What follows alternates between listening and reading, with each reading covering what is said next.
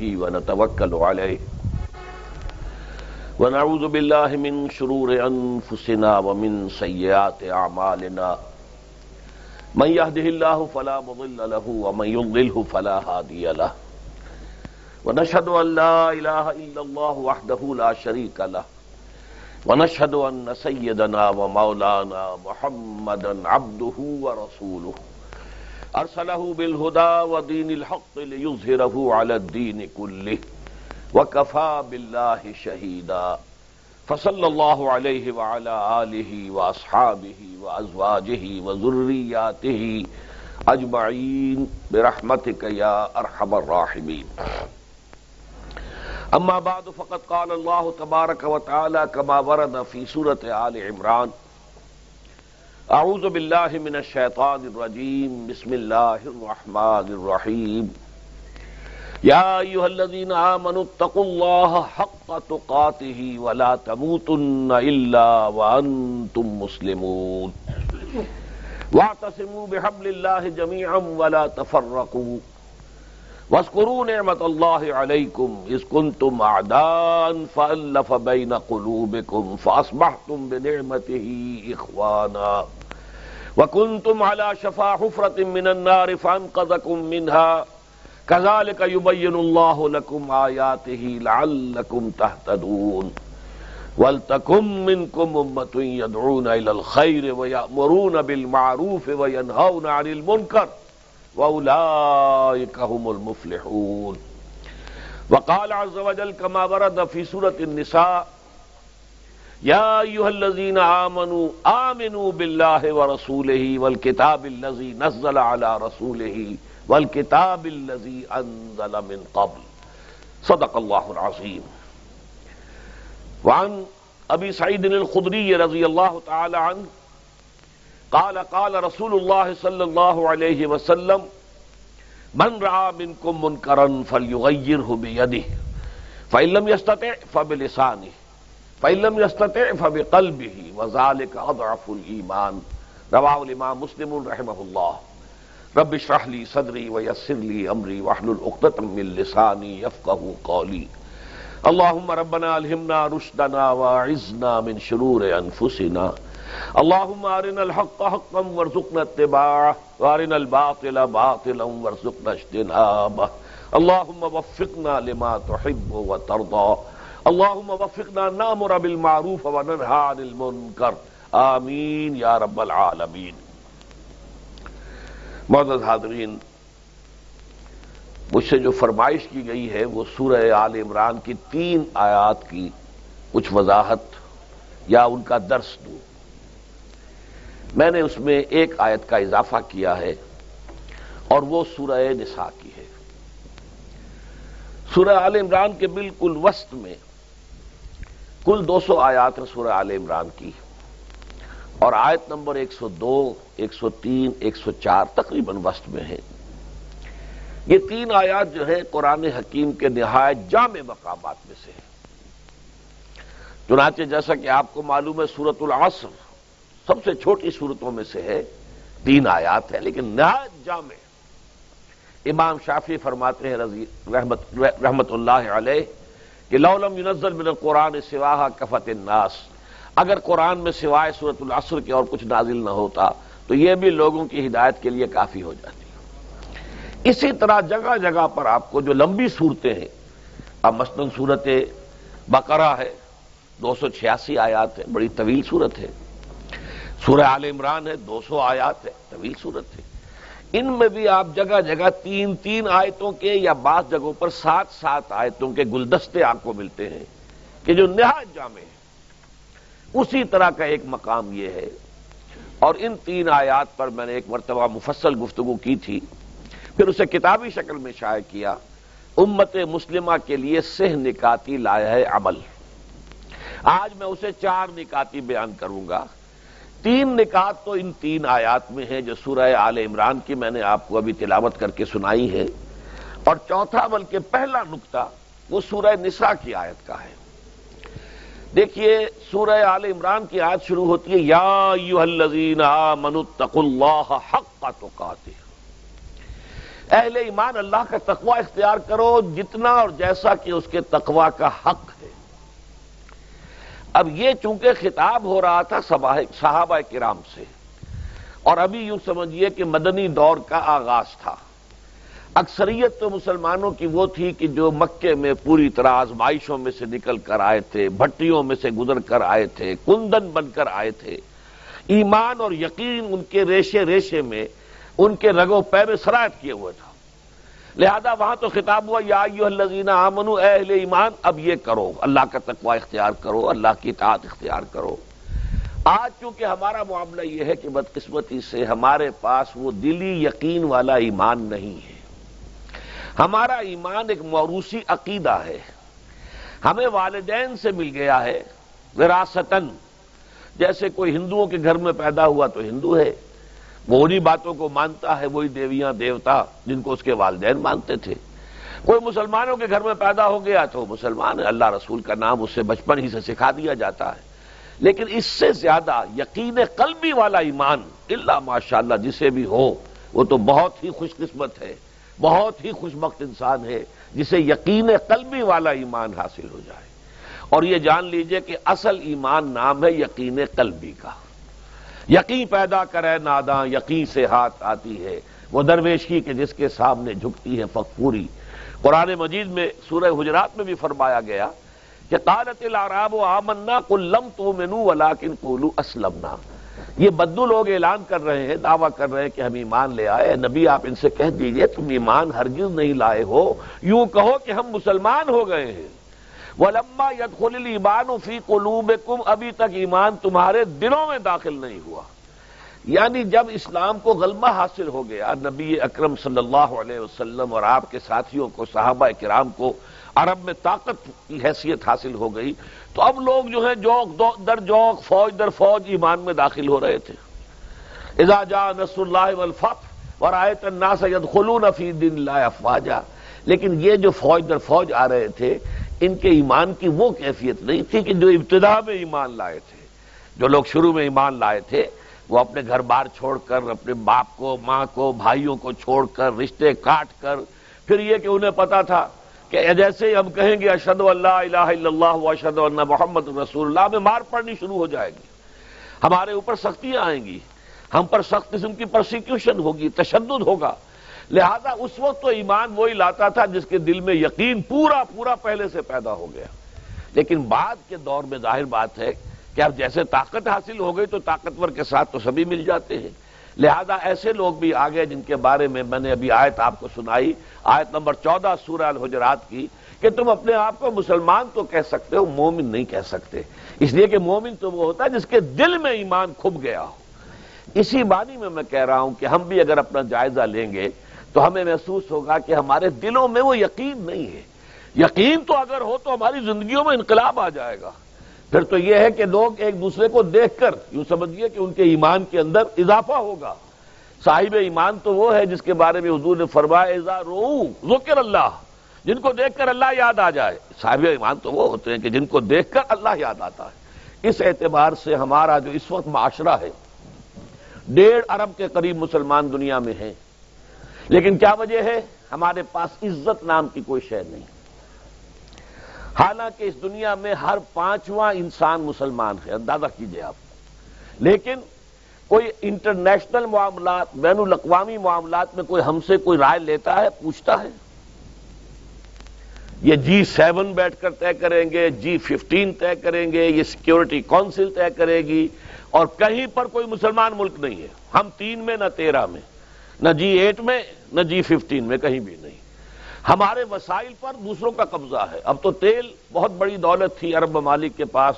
اب آپ کو معلوم ہے، خلیج کے اوپر پنجے گاڑ کر امریکہ بیٹھ گیا ہے اور اس کے اتنے بڑے فوجی اڈے جو ہیں وہاں قائم ہو چکے ہیں۔ اس سرزمین میں جہاں سے کہ اللہ کے رسول نے حکم دیا تھا کہ یہود اور دسارا کو نکال باہر کرو، آج وہاں پر ان کے اڈے ہیں۔ بیسز ہیں بہت بڑے بڑے۔ اس حوالے سے یہ ذلت ہم پر کیوں آئی ہے؟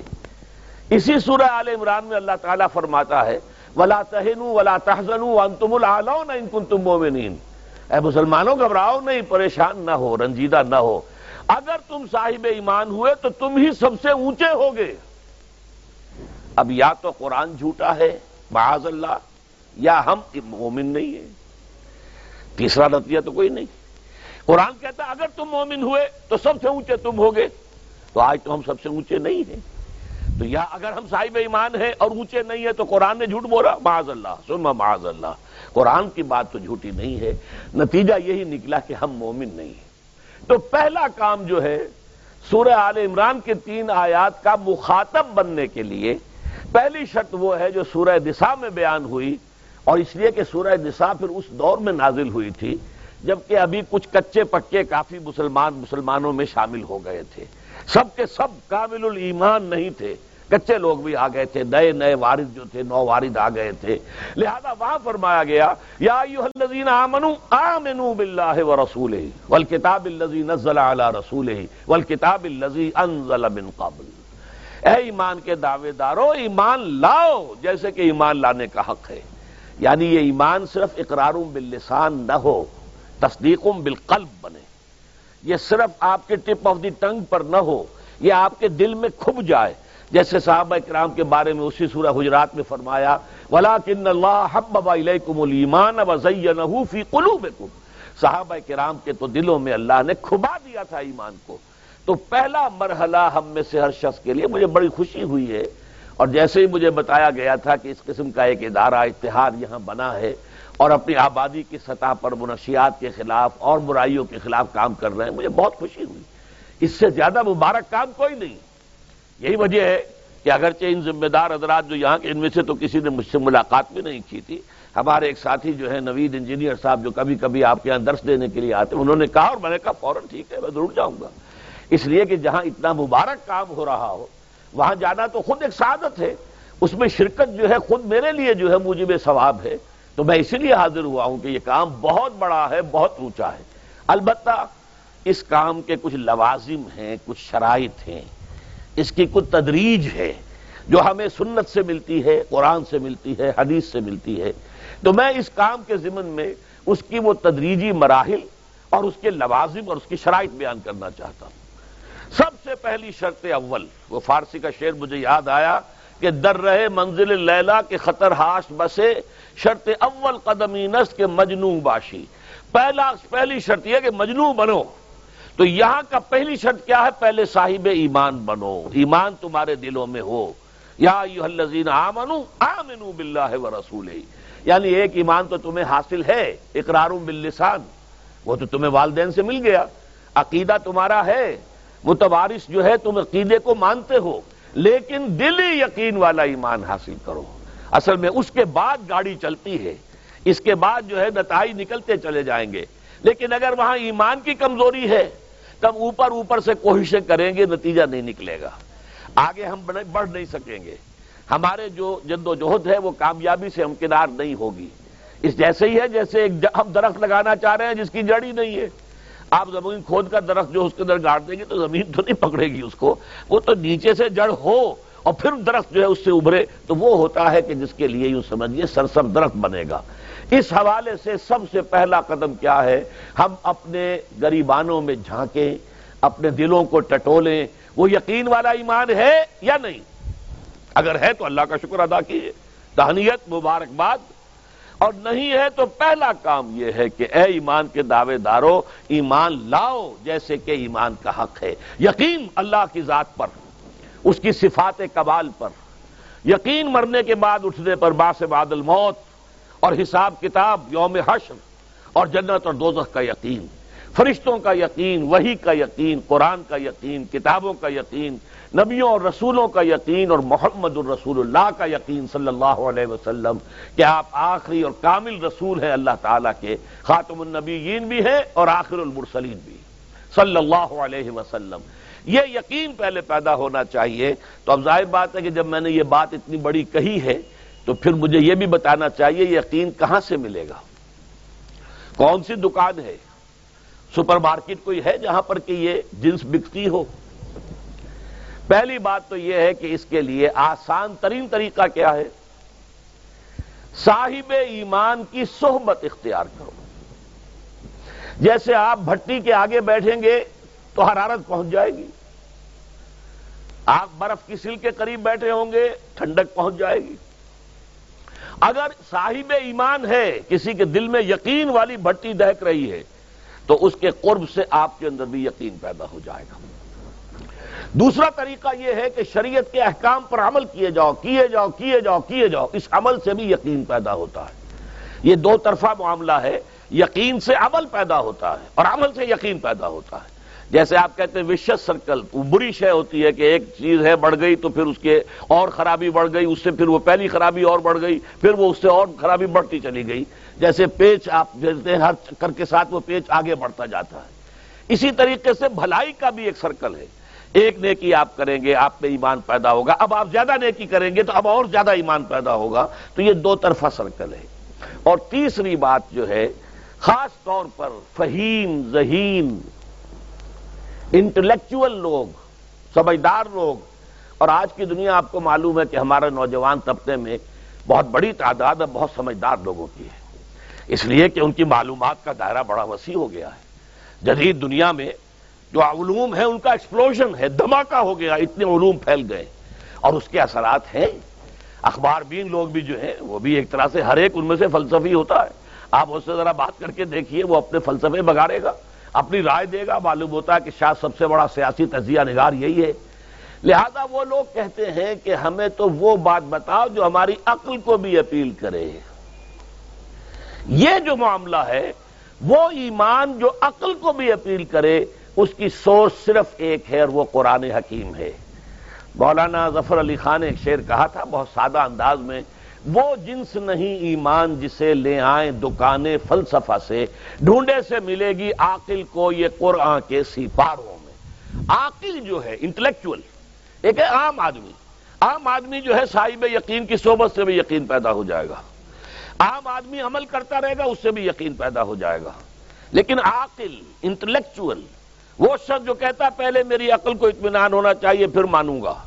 اس کے لیے جو سورس ہے ممبا ہے سر، چشمہ ہے ایمان کا، وہ صرف اور صرف قرآن ہے۔ اس میں غور و فکر کرے۔ انسان اس طرح قرآن کو پڑھے کہ وہ براہ راست اس کا مفہوم اس کے دل کے اوپر اترتا چلا جائے۔ جیسے علامہ اقبال نے کہا ہے کہ تیرے ضمیر پہ جب تک نہ ہو نزول کتاب، گرہ کشا ہے نہ راضی نہ صاحب کشاف۔ قرآن تو تمہارے اپنے قلب پر نازل ہونا چاہیے۔ اور یہ اصل میں ان کے والد نے کہا تھا ان سے۔ بالکل بچپن میں علامہ اقبال چھوٹے سے بچے تھے۔ ان کے والد تھے، ذرا صوفی منش آدمی تھے۔ وہ شیخ نور محمد۔ وہ آئے فجر کی نماز مسجد سے پڑھ کر آئے تو دیکھا کہ اقبال جو ہے بچہ، وہ قرآن پڑھ رہا بیٹھا ہوا۔ اس نے کہا والد نے کہ بیٹے، تم یہ قرآن کیسے پڑھتے ہو؟ اب وہ حیران ہوا بچہ۔ کیا بجان بس میں پڑھتا ہوں، قرآن جیسے پڑھتے ہیں؟ آپ کا مطلب کیا ہے؟ کہا بیٹے، قرآن ایسے پڑھا کرو کہ جیسے یہ تم پر نازل ہو رہا ہے۔ یوں سمجھو کہ تم پر نازل ہو رہا ہے۔ تم مخاطب ہو۔ اب اس چیز کو انہوں نے اپنے اس شعر میں ادا کیا۔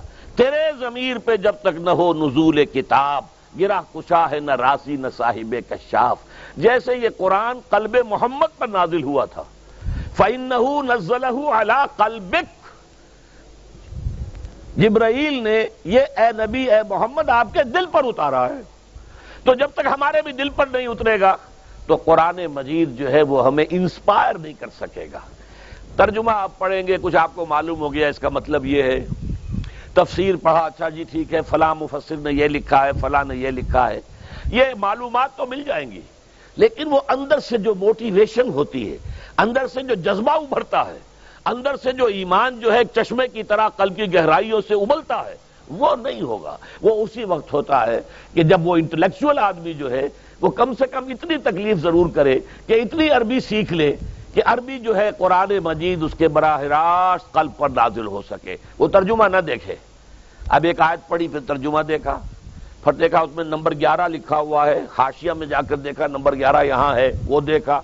تسلسل تو ٹوٹ گیا۔ اب وہ بات نہیں رہی۔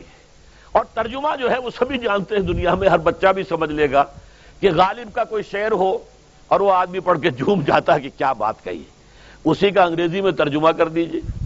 اب اس میں کچھ بھی نہیں۔ آپ نے مفہوم تو بیان کر دیا انگریزی میں، لیکن جو تاثیر ہے اس غالب کے شعر کی، وہ انگریزی میں منتقل نہیں ہو سکتی۔ تو قرآن مجید کا کچھ نہ کچھ مفہوم تو ترجمے سے معلوم ہو جائے گا۔ قرآن کی تاثیر ترجمے سے نہیں حاصل ہو سکتی، تفسیر سے نہیں حاصل ہو سکتی۔ اسی لیے دو سب سے بڑی تفسیروں کا ذکر علامہ اقبال نے کیا ہے کہ گرہ کشا ہے نہ راضی نہ امام راضی کی تفسیر کبیر سے تمہیں فائدہ ہوگا اور نہ امام زمخشری کی کشاف سے ہوگا جب تک کہ تمہارے اپنے دل پر قرآن نہ اترے اور اس کے لیے لازم ہے کم سے کم یہ کہ اتنی عربی انسان سیکھ لے کہ بیریئر نہ ہو ٹرانسلیشن کا، کوئی پردہ حائل نہ ہو درمیان میں، تسلسل نہ ٹوٹے۔ آپ براہ راست پڑھ رہے ہیں اور براہ راست اس کا مفہوم آپ کے قلب پر نازل ہو رہا ہے۔ تو پہلا سٹیپ جو میں نے ان تین آیتوں پر اضافی آیت سورہ نساء کی آپ کے سامنے رکھی۔ ہم میں سے ہر شخص کا پہلا کام یہ ہے کہ وہ یقین والا ایمان حاصل کرے۔ عام آدمی کے لیے صاحب یقین کی صحبت بھی مفید، عام آدمی کے لیے عمل سے بھی یقین پیدا ہوتا ہے، لیکن انٹلیکچوئل کے لیے، ذہین کے لیے، فہیم انسان کے لیے، انٹیلیجنسیا جسے آپ کہتے ہیں، اس کے لیے لازم ہے کہ وہ قرآن مجید کی گہرائیوں میں غوطہ زنی کرے۔ اور قرآن اس کے اپنے قلب کے اوپر نازل ہو تو کہیں جا کر وہ قرآن کو سمجھے گا۔ چنانچہ علامہ اقبالی کا ایک اور شعر میرے ذہن میں آیا ہے، وہ میں آپ کو سنا دوں۔ ہم یہ سمجھتے ہیں کہ عرب عرب تو ان کی اپنی زبان ہے، لہذا وہ تو قرآن مجید کو سمجھتے ہی ہوں گے۔ لیکن بسا اوقات ایسا بھی ہوتا ہے، اگر دل پر حجاب آئے ہوئے ہوں تو قرآن مجید کے سمجھنے سے بھی کچھ حاصل نہیں ہوتا۔ دل پر حجاب ہے۔ یہی وجہ ہے، تو عرب ہو یا عجم ہو تیرا دل نہ دے گواہی۔ لغت غریب یہ قرآن مجید جو ہے، تو عجم ہو یا عرب ہو، یہ قرآن مجید تیرے لیے لغت غریب رہے گا جب تک کہ تیرا دل گواہی نہیں دیتا۔ تو ایک تو طلب ہدایت ہو انسان کے اندر، اور دوسرے یہ کہ قرآن مجید کو براہ راست نازل ہونے کا موقع ملے قلب کے اوپر، تو ایمان یقین والا حاصل ہوگا۔ اب آئیے، اگر یہ ایمان حاصل ہو گیا تو اب وہ سہ نکاتی لایا عمل ہے، جس میں میری پوری کتاب بھی ہے۔ امت مسلمہ کے لیے سہ نکاتی لایا عمل پہلا نقطہ کیا ہے؟ یا آمنو اتق اللہ حق کا اہل ایمان، اللہ کا تقوی اختیار کرو، جیسا اور جتنا کہ اس کے تقوی کا حق ہے۔ اللہ کے احسانات کا آپ کو اندازہ کر سکتے ہیں۔ اللہ کی جو نعمتیں ہیں ان تعدو نعمت نعمت اللہ ہے، لا تحصوها۔ اللہ کی نعمتوں کا ہم احاطہ کر ہی نہیں سکتے۔ بے شمار نعمتیں وہ جن کا ہمیں شعور ہی نہیں ہے کہ نعمتیں ہیں۔ یہ تو آج ہمیں معلوم ہوا کہ یہ وٹامن سی ہوتا ہے، یہ وٹامن اے ہوتا ہے، یہ وٹامن ڈی ہوتا ہے۔ لیکن یہ تو ہمیشہ سے ہم کھاتے آ رہے ہیں۔ ہمیں پتہ نہیں تھا کہ اس میں یہ وٹامن اے ہے۔ وہ تو اللہ نے تو پیدا کر رکھا تھا۔ وہ تو ہماری ضروریات سے واقف تھا۔ لہذا اس میں ہر شہد جو ہے تو ہم تو اس کے احسانات کو جانتے ہی نہیں۔ اب اس کا تقوا کا حق ادا کرنا۔ یہ تو اس کے بغیر ممکن نہیں کہ کوئی حرکت ہماری کسی بھی وقت اللہ کے حکم کے خلاف نہ ہو۔ اس کے بغیر تو یہ اللہ کا حق تقوی ادا نہیں ہو سکتا۔ یہی وجہ صحابہ کرام گھبرا گئے۔ اس لیے کہ دیکھیے ہم قرآن پڑھتے ہیں یا سنتے ہیں تو ہمارا انداز کچھ اور ہوتا ہے۔ ہماری نیت عمل کی نہیں ہوتی۔ بس معلومات کے لیے۔ اچھی تقریر کرتا ہے، چلیے تقریر سنیں۔ اور صحابہ کرام جب سنتے تھے قرآن یا پڑھتے تھے، تو نیت ہوتی تھی عمل کی، تو وہ فوراً تولتے تھے اپنے آپ کو کہ یہ جو آیت اتری ہے، ہم اس پر پورے اتر سکتے ہیں کہ نہیں؟ لہذا صحابہ کرام نے جب آیت سنی اتق اللہ حق کا تو کہتے ہی تقوا اختیار کرو جتنا کہ اللہ کے تقوا کا حق ہے۔ تو صحابہ گھبرا گئے کہ حضور، اللہ کا حق تقوا کون ادا کر سکتا ہے؟ اس کے بعد پھر آیت نازل ہوئی ہے جو سورہ تغابن میں ہے۔ فتق اللہ مستتا تم تقوا اختیار کرو اللہ کا، جتنا تمہارے حد امکان میں ہے۔ اب ان کی جان میں جان آئی کہ انسان اپنی حد کے اندر اپنی سی کوشش کر کے تو آخری حد تک پہنچ سکتا ہے، لیکن اللہ کا حق ادا کرنا تو ممکن نہیں۔ میں آپ کو سناؤں، آپ حیران ہو جائیں گے۔ حضور فرمایا کرتے تھے، اے اللہ، ما عرفنا کا حق کا معرفتک، وما عبدنا کا حق کا عبادت ہے کہ اللہ، ہم تجھے نہیں پہچان پائے، جیسے کہ تیرے پہچاننے کا حق ہے۔ اور اے اللہ، ہم تیری بندگی نہیں کر پائے، عبادت نہیں کر پائے، جیسے کہ تیری عبادت کا حق ہے۔ اگر حضور یہ فرما رہے ہو تو تاب دیگرہ کے رسد کون شخص ہوگا جو کہے گا کہ میں اللہ کے حق، تقوی کا حق ادا کر سکتا لیکن مستتا تم جتنا بھی تمہارے حد امکان میں ہے۔ ابھی یہ آیت ختم نہیں ہوئی ہے۔ تقوا کی سب سے گاڑھی آیت ہے قرآن مجید کی۔ ابھی ختم نہیں ہوئی۔ دوسرا حصہ کیا ہے؟ ولا تموتن اللہ وان تم مسلمون۔ اور دیکھنا موت ہرگز نہ آئے تمہیں، مگر فرما برداری کی حالت میں۔ کیا مطلب؟ فرض کیجیے کہ آپ کسی گناہ کے اندر ملوث ہیں، اسی لمحے موت آ گئی، کتنی بری موت ہوئی؟ کس حال میں اللہ کے ہاں پیشی ہو رہی ہے؟ ایک بہت بڑے شاعر تھے لکھنؤ کے، ان کو موت آئی، کیسے آئی؟ رات کے دو، تین بجے، ڈھائی بجے شراب خانے سے نکلے، شراب کے نشے میں دھت لڑکھڑائے، گر گئے۔ ساتھ ہی جو گندا نالا بہ رہا تھا، اس میں گر گئے، وہاں سے لاش برامد ہوئی۔ یہ بھی موت ہے۔ کتنی بری موت۔ اور اس سے آگے بڑھیے فرض کیجیے کوئی شخص بدکاری کر رہا ہے، زنا کر رہا اور اسی حالت میں اور جبرائیل اسرائیل آئے اور جان کھینچ لے کیسی بری موت ہوئی؟ کس حال میں ہوئی؟ نافرمانی کی حالت میں ہوئی۔ حضور نے فرمایا کہ کوئی شخص جب گناہ کر رہا ہوتا تو اس کے دل میں ایمان نہیں ہوتا۔ مسلمان تو وہ ہوتا ہے، لیکن ایمان دل میں نہیں ہوتا۔ لا یزنی زانی ہی نہ یزنی وہ مومن کوئی زانی حالت ایمان میں زنا نہیں کر سکتا۔ ولا یسر کو سارے کو ہی نہ یسر کو وہ مومن کوئی چور حالت ایمان میں چوری نہیں کر سکتا۔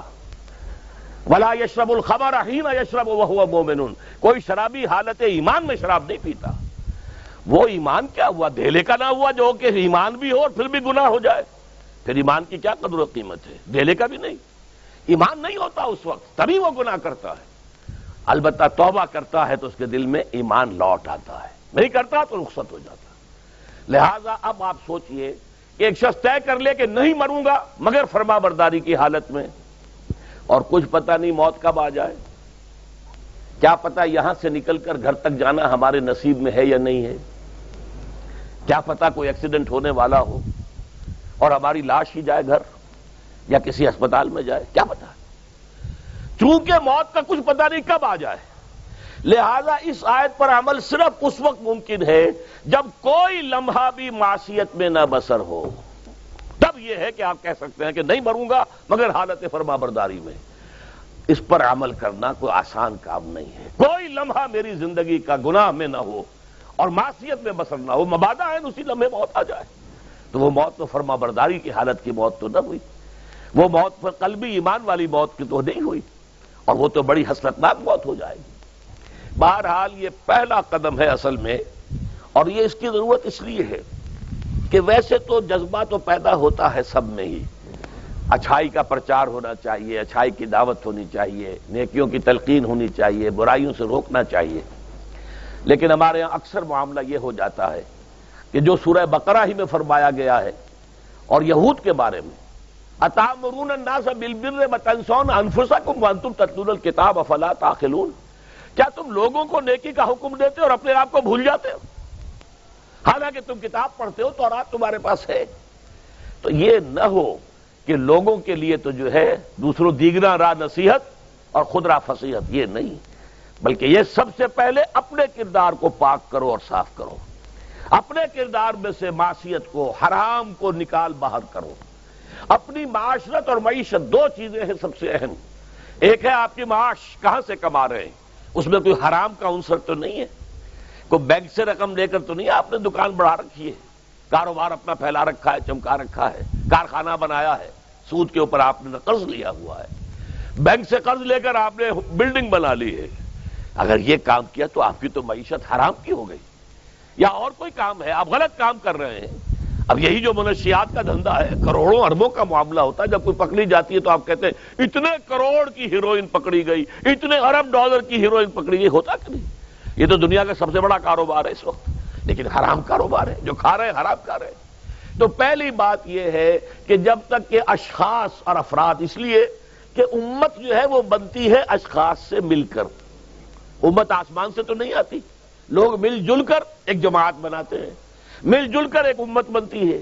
تو اب اگر جیسے کہ ایک فصیل ہے بڑی اور وہ اینٹوں سے بنی ہوئی ہے، تو اینٹیں پختہ ہوں گی تو فصیل پختہ ہے۔ ایک تو اینٹیں پختہ ہونی چاہیے اور دوسرے سیمنٹ سبسٹنس جو جگہ ہوا، جوڑنے والا مسالہ، وہ مسالہ مضبوط ہونا چاہیے۔ تبھی وہ فصیل جو ہے وہ مضبوط ہوگی۔ تو پہلی کام کیا ہے کہ ہر اینٹ جو ہے وہ مضبوط ہو جائے۔ اللہ تعالیٰ نے فرمایا سورہ رات میں ان اللہ لا یغیر ما بقوم حتی یغیروا ما بانفسہم۔ کسی قوم کی حالت اللہ نہیں بدلتا، جب تک کہ وہ اپنے اندر اپنے نفس کی حالت کو نہیں بدلیں گے۔ پہلے اندر اپنے آپ کو بدلو، پہلے حلال پر اکتفا کرو، حرام سے اجتناب کرو۔ گھروں میں شری پردہ نافذ کرو شری پردہ۔ یہ رواجی پردہ نہیں شری پردہ۔ پوچھئے علماء سے کس کس سے پردہ ہے؟ کس کس کے سامنے عورت آ سکتی ہے بغیر حجاب کے؟ کون ہے محرم؟ پوچھئے۔ اور چیزیں بھی پوچھتے یہ بھی پوچھئے نا ان سے۔ پھر اس پر عمل کیجیے۔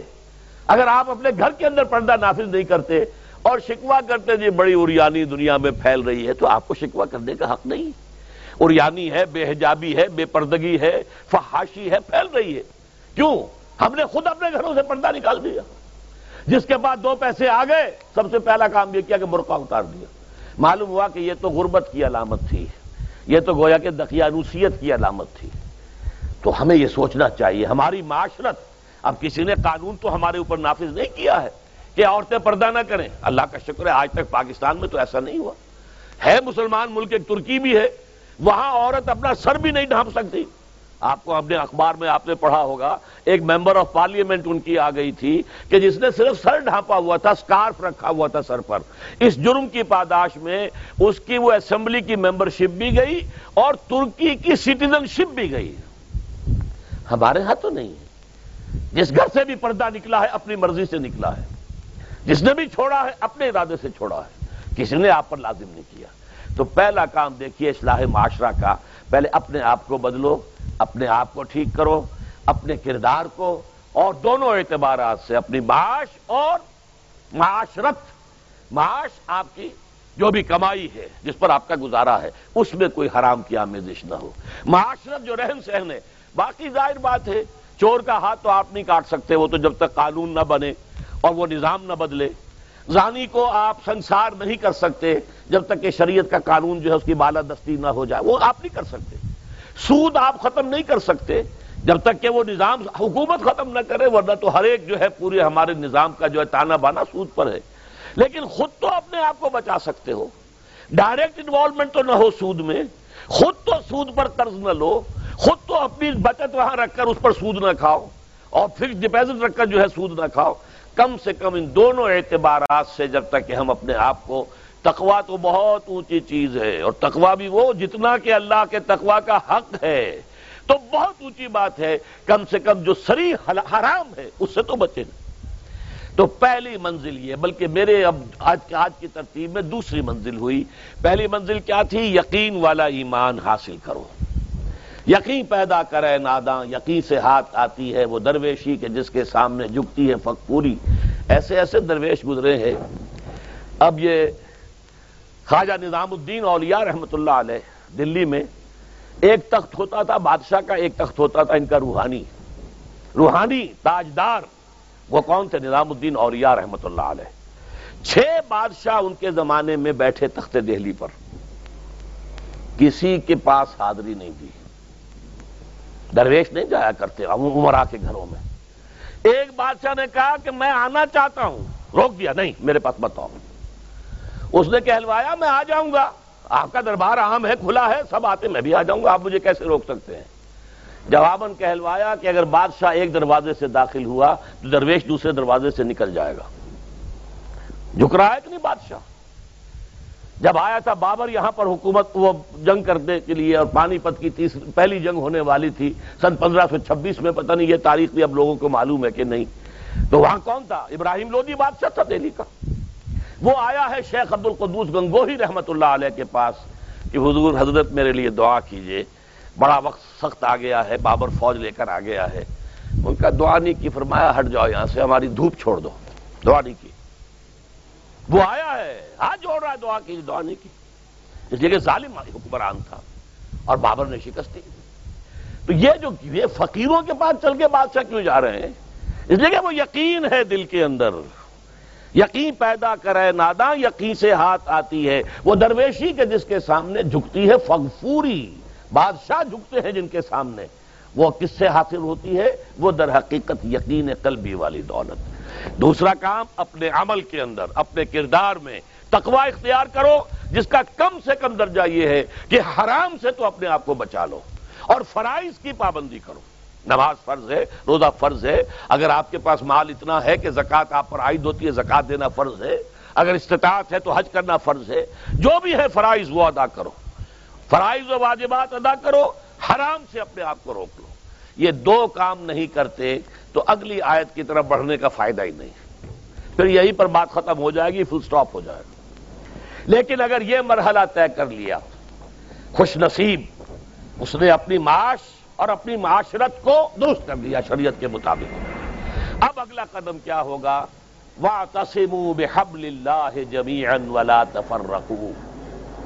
اب چونکہ تمہیں فرد سے آگے بڑھ کر ایک امت بننا ہے، دنیا میں انقلاب برپا کرنے کے لیے، اللہ کے دین کا بول بالا کرنے کے لیے، اللہ کے دین کو غالب کرنے کے لیے تمہیں تو فوج بننا ہے، خدائی فوجدار بننا ہے۔ لہذا تمہیں جڑنا ہوگا نا تمہیں جوڑنے والی شے کون سی ہوگی؟ میں نے کہا تھا نا، فصیل کی مضبوطی کا دار و مدار دو چیزوں پر ہے، اینٹیں پکی ہوں، افراد جو ہیں ان میں تقوی آ گیا، فرما برداری آ گئی، اینٹ پکی ہو گئی، دینی اعتبار سے۔ اب ان کو جوڑنے والی شے کیا ہے؟ فرمایا، اور سب مل جل کر اللہ کی رسی کو مضبوطی سے تھام لو اور تفرقوں میں مبتلا نہ ہو۔ وہ تسم میں حبل اللہ حبل اللہ اللہ کی رسی۔ مل جل کر جمی وہ تسم میں حبل اللہ جمی ولا تفر تفرقے میں مبتلا نہ ہو۔ تفرقہ ہوگا، تمہاری قوت ختم ہو جائے گی۔ Divided you fall united you stand اگر تمہیں مضبوط ہو اور مجتمع ہو، بنیاد مرسوس ہو، تو تمہیں کوئی شکست نہیں دے سکتا۔ اگر تمہارے دل پھٹے ہوئے ہو تمہارے اندر رکھنے ہو تو تمہارے اندر سے غدار نکل آئیں گے۔ جیسے کہ آپ کو معلوم ہے کہ انگریز جو آیا ہے ہندوستان میں بنگال میں غداری ہوئی، میر جعفر نے غداری کی۔ اس لیے بنگال میں پلاسی کی جنگ میں فتح ہوئی لارڈ کلائیو کو۔ دکن میں ہمارا آخری تیر جسے کہا اقبال نے، ترکشے مارا خدنگے آخری۔ ٹریپو سلطان، آخری چٹان تھی ہندوستان کے اندر۔ اور وہ بھی ایک غدار کی وجہ سے۔ جعفر از بنگال و صادق از دکن۔ ننگے آدم، ننگے دی ننگے وطن۔ تھے کون؟ مسلمان تھے۔ لیکن یہ کہ اگر آپس میں تفرقہ ہے، آپ کے تفرقے کو دشمن استعمال کرے گا، آپ کو آپس میں ٹکرائے گا، ایک کے مقابلے میں دوسری کی مدد کرے گا، کبھی دوسرے کے مقابلے میں آپ کی مدد کرے گا تاکہ آپس میں ٹکرا کر ختم ہو جاؤ۔ لہذا اتحاد، اب چونکہ یہاں پہ اتحاد لکھا ہوا ہے، تو اسی حوالے سے سمجھیے کہ وہ تسے منہ میں حب اللہ جو اتفاق کیسے آئے گا؟ اللہ کی رسی کو مضبوطی سے تھامو۔ یہاں ایک سوال پیدا ہوتا ہے کہ اللہ کی رسی کون سی ہے؟ بلکہ ایک بڑا تلخ واقعہ اس کی یاد میرے ذہن میں ایک تلخی کی حیثیت سے ہے۔ سن چوہتر میں آپ کو یاد ہوگا کہ پاکستان میں عالم اسلام کے سربراہوں کی ایک سمٹ ہوئی تھی۔ اور بڑا روح پرور موقع تھا وہ۔ آپ کو معلوم ہے، شاہ فیصل شہید، وہ آئے تھے، سب سے بڑے وہ تھے، نمایاں تھے۔ اور تمام دنیا کے سربراہان مملکت لاہور میں جمع ہوئے تھے۔ اس وقت یہ آیت وات اسمو بحبل اللہ جمی ولا تفرقو۔ بڑے بڑے بینرز لاہور میں لگے ہوئے تھے۔ ہر رکشا کے پیچھے آیت لکھی ہوئی ہے۔ ہر ٹیکسی کے پیچھے لکھی ہوئی ہے۔ وات اسمو بحبل اللہ جمی ولا تفرقو۔ تو میں گیا تھا، مکتبہ جدید پریس ہے لاہور میں۔ کچھ مجھے چھپوانا تھا۔ وہاں پر ہی آزاد کشمیر کے ایک آئے ہوئے تھے انفارمیشن ڈپارٹمنٹ کے بڑے افسر۔ اور یہ واقعہ اب بھی میں بیان کر کے آیا ہوں تین چار روز پہلے۔ سردار عبد القیوم جو صدر ہوتے تھے اس وقت، وہ اس وقت صدارت کر رہے تھے جب میں نے واقعہ سنایا کہ یہ آپ کے صدارت کے دور کا واقعہ ہے۔ کیونکہ وہ یادداشت پیش کرنا چاہتے تھے کشمیر کے مسئلے پر تمام سربراہان جو تھے مسلمان ان کے سامنے۔ تو وہ بھی چھپانے کے لیے آیا ہوا تھا۔ لیکن اس شخص نے اس قدر ملحدانہ بات کی وہاں۔ آزاد کشمیر حکومت کا ذمہ دار افسر۔ یہ کیا محمل بات ہے؟ اللہ کی رسی۔ کہاں ہے وہ رسی؟ کون سی رسی؟ کہاں سے تھامے؟ کس کو تھامے؟ یہ تو کلام محمل ہے، اس کا مطلب ہی کچھ نہیں۔ اور میں سنا کے آیا ہوں یہ ہے آپ کے زیر سرپرستی، آپ کی بیوروکریسی جو ہے، اس کی ذہنیت کیا تھی؟ اس کا نتیجہ میں آپ کے سامنے رکھ رہا ہوں۔ بہرحال یہ سوال پیدا ہوتا ہے کہ حبل اللہ سے مراد کیا ہے؟ اس کی یہ بات اصولاً سمجھ لیجیے، قرآن مجید میں جہاں وضاحت کی ضرورت ہوگی تو یہ فرض منصبی ہے محمد الرسول اللہ صلی اللہ علیہ وسلم کا کہ آپ اس کو واضح کریں۔ انزلنا الیک ذکر لے للناس ما نزل الیہم۔ اے محمد، یہ از ذکر یہ قرآن ہم نے آپ پر نازل کیا ہے تاکہ آپ لوگوں کے لیے واضح کریں اس شے کو کہ جو ہم نے ان کے لیے اتاری ہے قرآن تو اتارا ہے ہم نے لوگوں کے لیے، ہدل للناس، اتارا ہے آپ پر۔ تو صرف آپ کے لیے تو نہیں ہے نا، لوگوں کے لیے۔ ہے تو لوگوں کو آپ یہ کتاب پہنچائیں اور جہاں اس کی وضاحت کی ضرورت وضاحت کریں۔ جیسے ایک ایک استاد جو ہے کتاب پڑھا رہا ہے، ٹیکسٹ پڑھا رہا ہے، لیکن تشریح بھی تو کرتا ہے نا۔ حضور نے فرمایا، حضرت علی رضی اللہ تعالیٰ عنہ سے روایت ہے۔ فرماتے ہیں کہ ایک موقع پر حضور نے فرمایا، انہا ستکون فتنتن۔ حضور نے خبر دی، ان قریب ایک بہت بڑا فتنہ رونما ہوگا۔ فقل تو حضرت علی فرماتے ہیں، میں نے عرض کیا مل مخرج و منہا یا رسول اللہ۔ اے اللہ کے رسول یہ فرمائیے، اس فتنے سے نکلنے کا راستہ کون سا ہوگا؟ یہ مخرج بڑے بڑے حالوں میں لکھا ہوتا ایگزٹ اور عربی میں مخرج لکھا ہوتا ہے عرب ممالک میں، سرخ روشنی کے ساتھ۔ یا فرض کیجیے ہال کے اندر کوئی دھماکہ ہو جائے، یا کوئی بجلی فیل ہو جائے، تو دوڑو ان کی طرف نکلنے کے راستے، یہ مخرج اسے کہتے ہیں۔ تو اب دیکھیے یہاں پر ایک نقطہ ہے سمجھنے کا۔ حضرت علی نے یہ نہیں پوچھا کہ یہ فتنہ کب ہوگا؟ کیوں ہوگا؟ کدھر سے آئے گا؟ کیسے آئے گا؟ فتنے کی شکل کیا ہوگی؟ کچھ نہیں پوچھا۔ ہم ہوتے تو یہ پوچھتے۔ حالانکہ یہ ساری چیزیں ہیں علمی، معلوماتی۔ اصل عملی مسئلہ یہ کہ اس فتنے سے نکلنے کا راستہ کون سا ہوگا؟ کیونکہ صحابہ کرام کا معاملہ جیسا کہ میں نے عرض کیا، وہ جو سنتے تھے، قرآن سنے یا حدیث سنے، پہلے عمل کی بات سوچتے تھے۔ تو پوچھا، بل مخرج منہا یا رسول اللہ؟ اب آپ نے فرمایا کتاب اللہ فتنوں سے بچانے والی اللہ کی کتاب ہے۔ فی ہے خبر و ماں قبل کم و نبا ماں باد کم و حکم ماں بہن کم اس تو اللہ کی کتاب میں، قرآن میں تم سے پہلی قوموں کے حالات بھی ہیں۔ تمہارے بعد میں آنے والی قومیں ان کے حالات بھی ہیں۔ اور تمہارے ماں بہن جتنے اختلاف ہوں گے، ان کا حل موجود ہے۔ وہ ہو سرات المستقیم، وہ ہوا ذکر الحکیم۔ وہ حبل اللہ المتین۔ یہی قرآن جو ہے، یہ سرات مستقیم ہے۔ یہی ذکر حکیم ہے۔ یہی اللہ کی مضبوط رسی ہے۔ یہ ہے وہ بات کہ جو حضور نے واضح کر دی۔ وہاں تصبو حبل اللہ جمیان پکڑ لو قرآن کو مضبوطی کے ساتھ۔ سیمنٹ سبسٹنس جو ہے وہ قرآن ہے جو تمہیں جوڑے گا۔ ایک اور حدیث ہے، وہ حضرت عبداللہ ابن مسعود سے ہے۔ کہ حضور نے فرمایا، القرآن و حبل اللہ الممدود من السماء الارض. یہ قرآن اللہ کی رسی ہے جو آسمان اور زمین کے درمیان تنی ہوئی ہے۔ ایک اور حدیث اس سے بھی پیاری ہے، موجم تبرانی کی جو بڑی موجم ہے، موجم کبیر۔ اس میں نقشہ کھینچا گیا ہے کہ ایک روز حصور اپنے حجرے سے برامد ہوئے۔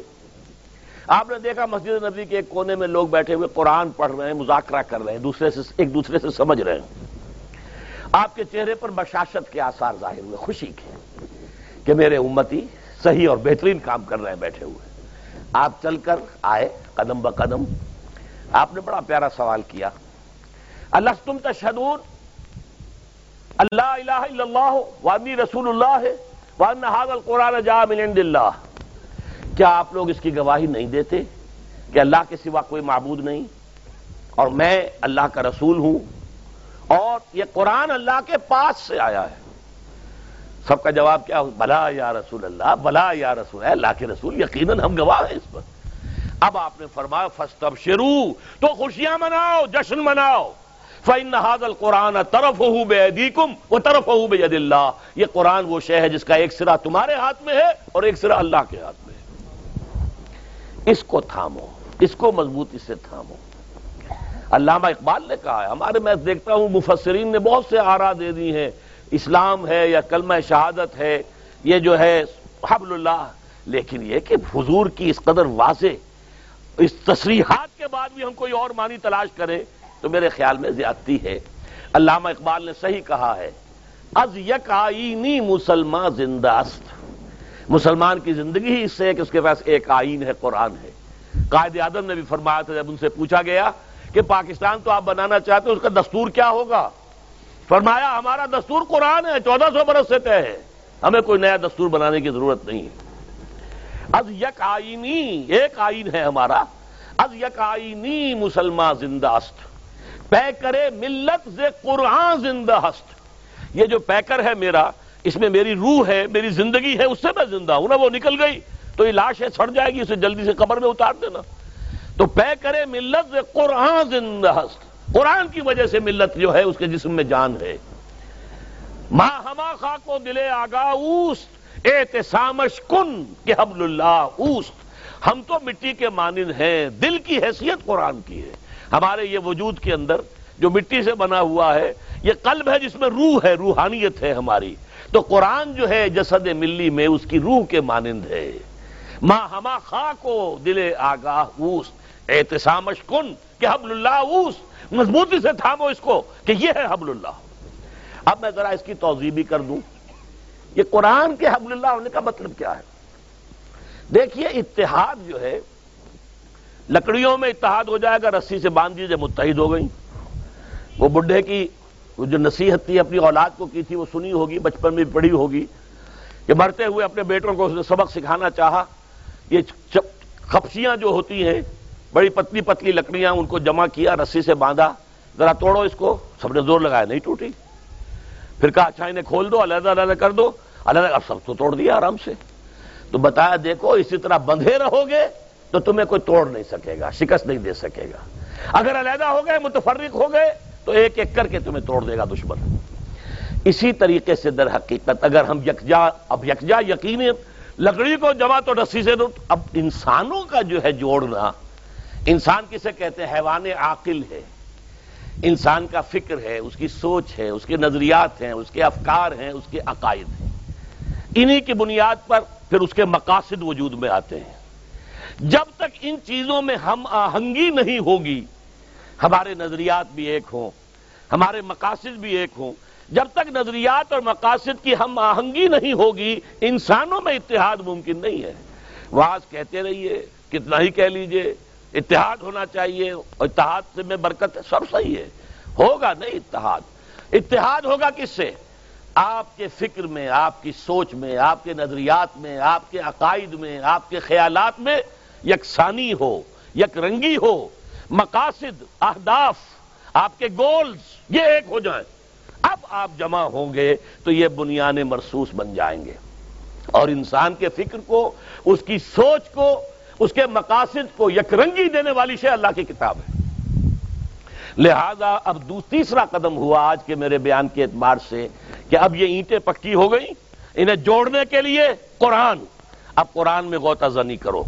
قرآن پر اپنی سوچ کو، اپنے فکر کو، اپنے خیالات کو قرآن پر مبنی کرو۔ قرآن سے عزائم حاصل کرو، ارادے حاصل کرو۔ اپنے مقاصد کا حصول قرآن سے کرو، اپنی منزل کے تعین قرآن سے کرو، تب تم سب کے سب آپس میں جڑ جاؤ گے۔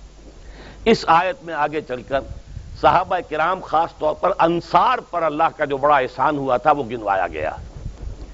اس لیے کہ حضور کے یسرب آنے سے پہلے وہاں کے جو دو بڑے قبیلے تھے، وہ آپس میں بڑے جنگ کرتے تھے۔ اور خدرت کے مابین سو سال سے قبائلی جنگ جاری تھی۔ ایسے نہیں تھی جنگ کے روز کے تلواریں کھڑک رہی ہوں، کچھ لوگ ان کے مار دیے، انہوں نے ان کے مار دی جیسے ہمارے اب بھی ہوتا ہے قبائلی علاقے میں۔ قتل در قتل قتل کا جواب قتل ہو رہا۔ یا جیسے کسی علاقے کے اندر جو گنڈے ہوتے ہیں، ان کے مابین اسی طرح کا چلتا ہے، چودراہٹ کی وجہ سے اس اس گروپ نے ان کو مارا، انہوں نے ان کو مارا۔ تو اس طرح سے ان کی قوت ختم ہوتی جا رہی تھی۔ جب حضور تشریف لائے مدینہ منورہ میں، اب ایمان اور قرآن کی بدولت وہ بنیاد مرسوس بن گئے۔ اب ان انصار اور ان اوس اور خزرت کے لوگوں سے کہا جا رہا ہے وَذْكُرُوا نِعْمَةَ اللَّهِ عَلَيْكُمْ۔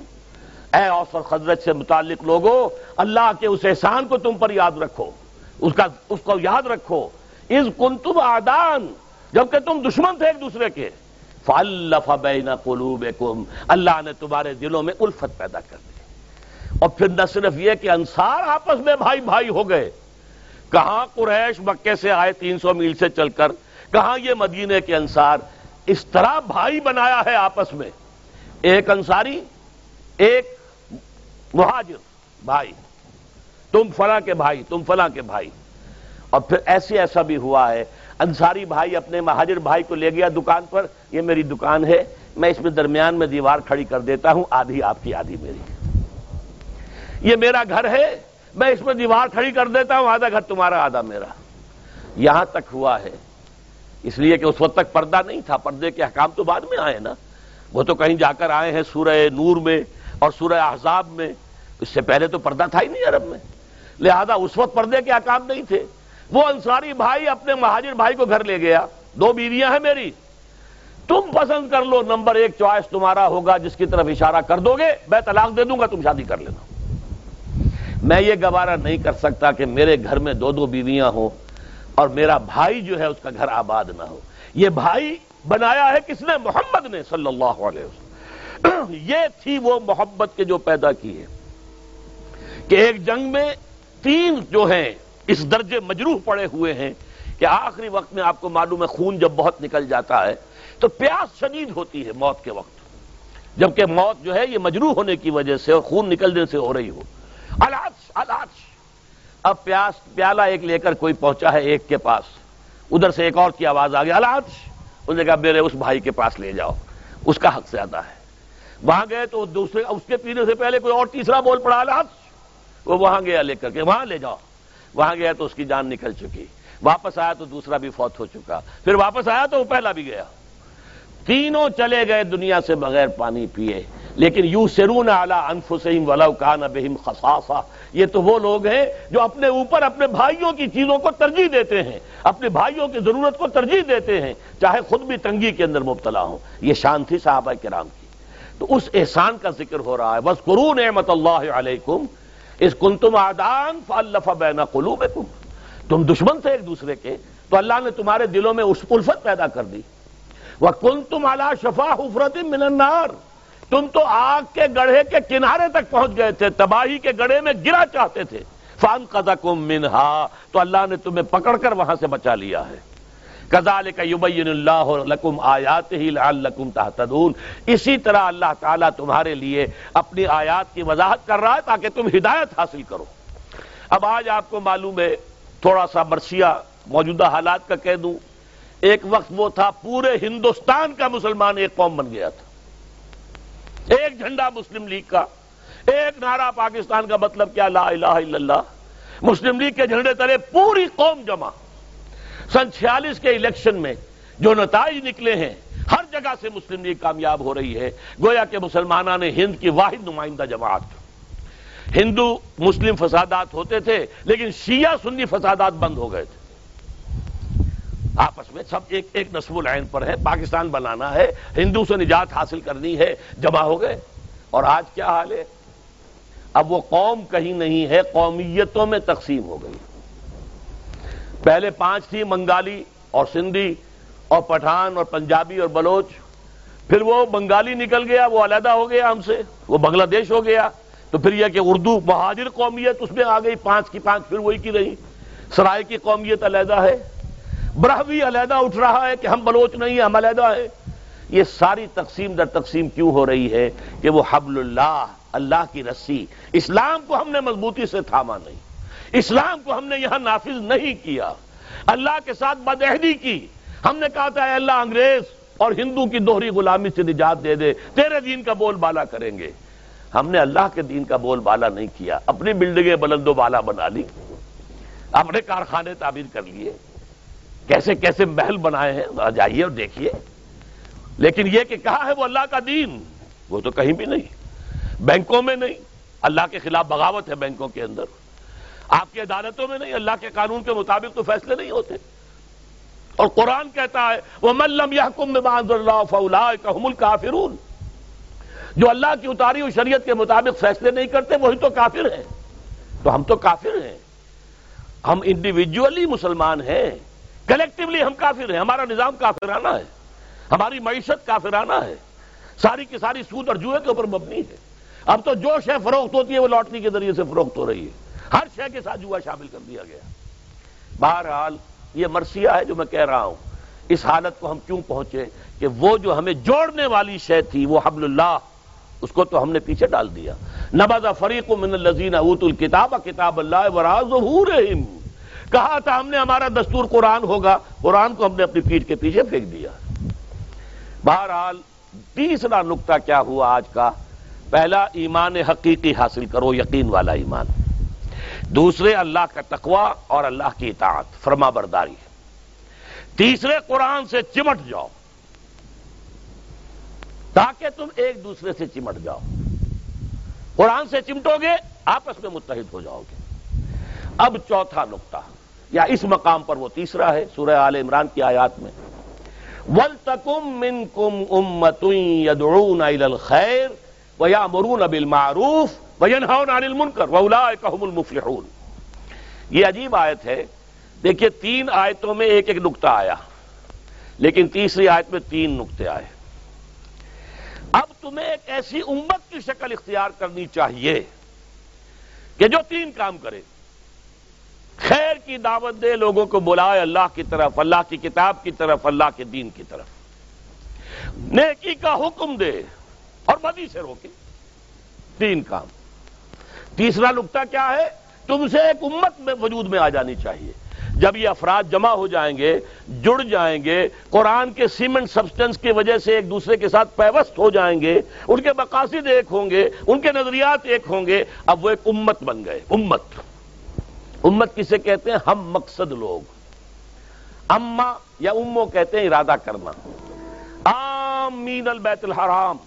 جو لوگ جا رہے ہیں حج کے لیے، وہ آمین، ان کا قصد کیا ہے؟ ارادہ کیا ہے؟ بیت الحرام کا۔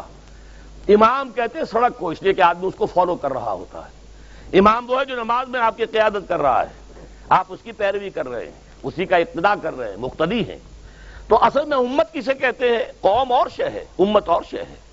مسلمان کے لیے کہیں لفظ قرآن میں قوم نہیں آیا۔ قومیں تو ہوتی تھیں، وہ نسل کی بنیاد پر ہوتی تھی، قبائلی بنیاد پر ہوتی تھی، لیکن مسلمانوں کے لیے دو لفظ آئے ہیں۔ امت کن تم خیر امت نخرجت للناس تامرون بالمعروف و تنہون عن المنکر و توبنون باللہ۔ و کذالک جعلناکم امتا وسطا لتکونوا شہداء علی الناس و یکون الرسول علیکم شہیدا۔ امت کا لفظ آیا۔ یا ایک لفظ اور آیا ہے۔ حزب اللہ اللہ کی پارٹی۔ پارٹی کیا ہوتی ہے؟ ایک نظریہ رکھنے والی کمیونسٹ پارٹی، مارکسزم کا نظریہ رکھنے والی کمیونسٹ پارٹی، جو کمیونسٹ انقلاب لانا چاہتی ہے۔ اسی طریقے سے حزب اللہ کون سی ہے؟ جو اللہ کے دین کے اوپر یقین رکھنے والی اور اللہ کے دین کا انقلاب لانے کے لیے، اللہ کے دین کو غالب کرنے کے لیے جد و جہد کرے، وہ حزب اللہ ہے۔ تو امت ہے ہم مقصد لوگوں کا اکٹھ۔ تو ول تکم من کم امتن۔ اور مسلمانوں، اب تم میں سے ایک ایسی امت وجود میں آ جانی چاہیے جو تین کام کرے۔ یا دون الخیر، اور میرے نزدیک سب سے بڑا خیر قرآن، دعوت القرآن۔ سورہ یونس میں فرمایا، ہوا خیر مما یجمعون۔ یہ قرآن جو ہے، ان تمام چیزوں سے زیادہ قیمتی ہے جو تم جمع کرتے ہو۔ دولت ہے، مال ہے ساز و سامان ہے، اچھے سے اچھے ڈیکوریشن پیسز لا کے تم اپنے گھروں میں سجاتے ہو کارڈسوں کے اوپر رکھے ہوئے ہیں بڑے عمدہ عمدہ۔ یہ سب چیزیں جو ہے ان سب سے کہیں زیادہ قیمتی شے قرآن ہے۔ قرآن کی طرف بلاؤ۔ اور نیکی کا حکم دو اور بدی سے روکو۔ تین کام۔ بدقسمتی سے پاکستان میں دینی جماعتوں نے یہ کام چھوڑ کر اور الیکشن میں جا کر حکومت کے حصول کی کوشش شروع کر دی۔ یہ بہت بڑا بلنڈر ہوا ہے، بہت بڑا بلنڈر ہوا ہے۔ انتخابات میں آپ جائیں گے تو آپ کا مخالف ظاہر بات ہے۔ وہ تو یہ سمجھے گا کہ یہ اقتدار کا حریث ہے۔ یہ میرا مد مقابل ہے، اقتدار میں بھی حاصل کرنا چاہتا ہوں، یہ بھی حاصل کرنا چاہتا ہے۔ بس یہ ویسے اسلام کا نعرہ لگا رہا ہے، اصل میں مقصود تو اقتدار ہے۔ یہ وجہ ہے سب سے بڑی کہ پاکستان میں اسلام نہیں آیا۔ غلط راستہ اختیار کیا۔ صرف یہی کام کرتے، دعوت الخیر۔ امر بالمعروف نہیں ان منکر اور نہیں ان منکر اب میں اس کے آگے آپ سے عرض کر دوں کہ میں نے کہا تھا تین نکات، آخری نقطے میں تین حصے، اور اس تیسرا جو حصہ ہے اس کے تین حصے۔ نہیں ان منکر کے تین لیول حضور نے بیان فرمایا جو حدیث میں آپ کو سنا چکا۔ حضرت ابو سعید خدری رضی اللہ تعالیٰ عنہ فرماتے ہیں سمیت تو رسول اللہ صلی اللہ علیہ وسلم یقول کہ میں نے اللہ کے رسول کو فرماتے سنا۔ کیا فرماتے سنا؟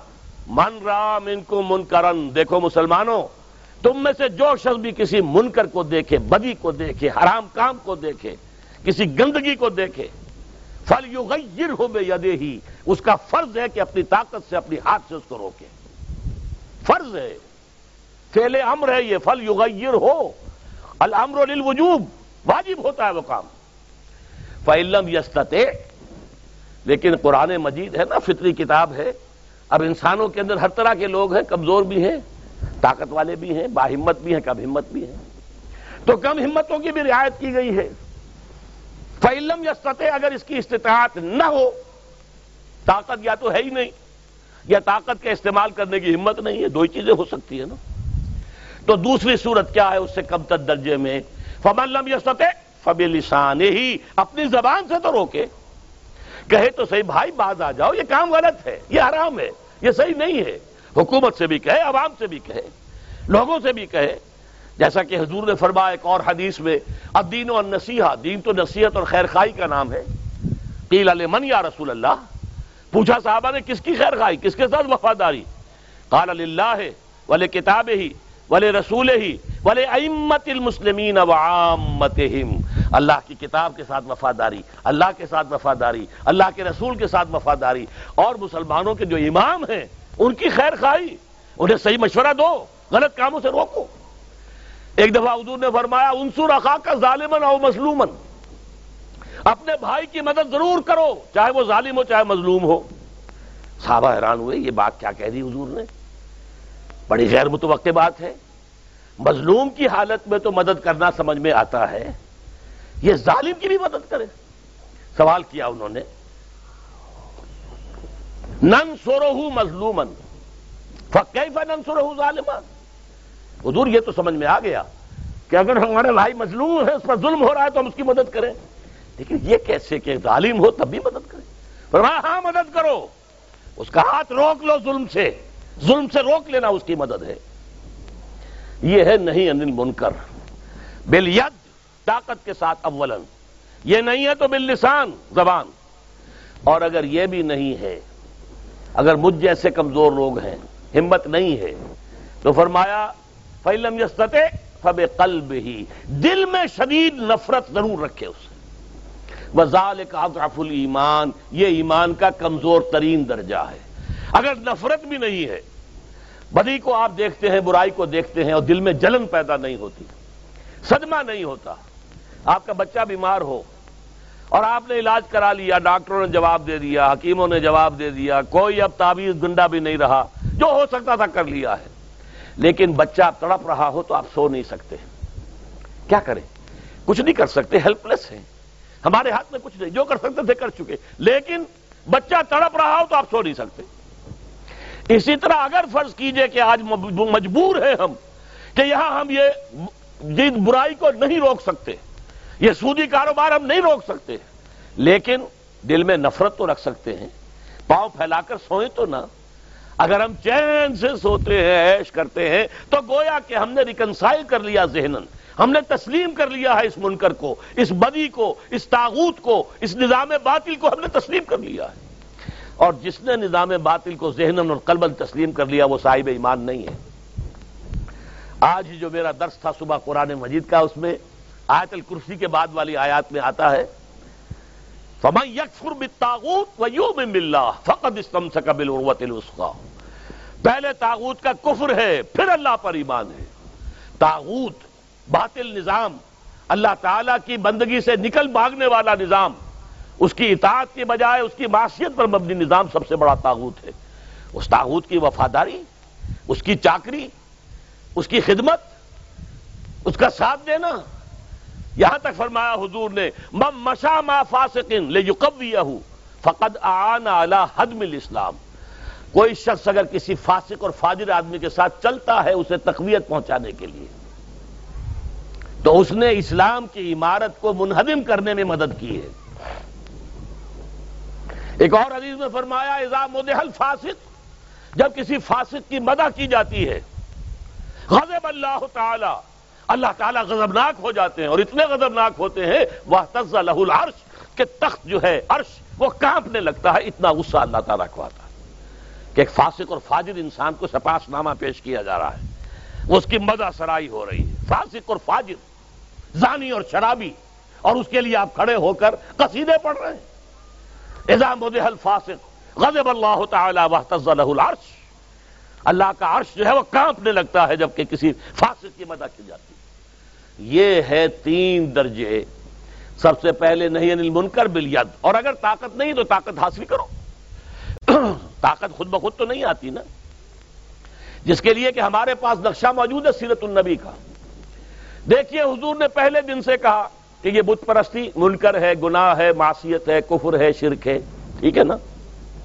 سب سے بڑا منکر بت پرستی۔ لیکن کسی بت کو توڑا نہیں۔ حالانکہ بڑا آسان تھا، وہاں کوئی پہرے تھوڑے ہی ہوتے تھے۔ چار چھ صحابہ کو حکم دیتے، ایک رات کو جا کے سارے بتوں کو توڑ کے آ جاتے۔ پھر ان کی تکا بوٹی ایک کر دیتے وہ، یہ ٹھیک ہے۔ لیکن تکا بوٹی تو بعد میں بھی ہو گئی، غزوہ عہد میں بھی ستر صحابہ شہید ہو گئے۔ تو تکا بوٹی سے بچنے والے تو نہیں تھے وہ۔ لیکن نہیں، حکمت یہ نہیں تھی۔ اس لیے کہ وہ پتھر کے بوتے پھر بنا لیں گے دوبارہ۔ اگر آپ نے توڑ بھی دیے، چکنا چور بھی کر دیے، حضرت ابراہیم نے سب توڑ پھوڑ کے چکنا چور کر دیا تو پھر بنا رہی ہے کیا دیر لگتی ہے؟ پتھر کے بوتی ہے نا۔ لہذا حضور کا طریقہ کیا تھا دیکھیے، بارہ برس تک مکے میں رہے، اسی حرم کا طواف کیا ہے بیت اللہ کا جس میں بت موجود ہے اسی سہنے بیت اللہ میں کھڑے ہو کر نماز پڑھی ہے، جہاں دائیں بھی بت، بائیں بھی بت، سامنے بھی بت، پیچھے بھی بت، کسی بت کو توڑا نہیں۔ ہاں اپنی دعوت کے ذریعے سے تبلیغ کے ذریعے سے لوگوں کو جمع کیا۔ جیسے میگنیٹ ہوتا ہے، میگنیٹ سے آپ کھینچ لیں۔ لوہ چون جو ہے، اگر جیسے کہ پہلا تجربہ ہم نے کیا تھا پانچویں جماعت میں سائنس کی کلاس میں، کہ ہمیں مکسچر دے دیا گیا۔ لکڑی کا برادہ اور لوہ چون، لوہے کا چورا، یہ مکس ہے۔ انہیں علیحدہ کرنا کیسے کرو گے؟ اب ایک ایک کو تو کرنا بڑا مشکل کام ہے۔ طریقہ کیا بتایا؟ ایک ہاتھ میں مقناطیس لے لو۔ اور مقناطیس اس کے اندر پھیرو، لوہے کے سارے ذرات جو ہیں اس کے ساتھ چمٹ جائیں گے برادہ رہ جائے گا۔ بین ہی یہ معاملہ ہے قرآن کا۔ قرآن کو کسی معاشرے میں عام کرو۔ جن کی فطرت کے اندر نیکی ہے، وہ اسے چمٹ جائیں گے کھچ کر آ جائیں گے۔ پھر جب وہ کھچ کر آ جائیں، انہیں جمع کرو۔ جماعت بناؤ۔ منظم جماعت سموتاحت والی جماعت۔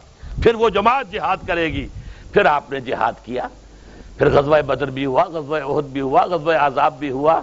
پھر یہ کہ چھ سال کے بعد، غزوہ بدر کے چھ سال اور ہجرت کے آٹھ سال کے بعد پھر آپ دس ہزار کی نفری ساتھ لے کر مکے میں داخل ہوئے۔ اب پہلا کام کیا کیا؟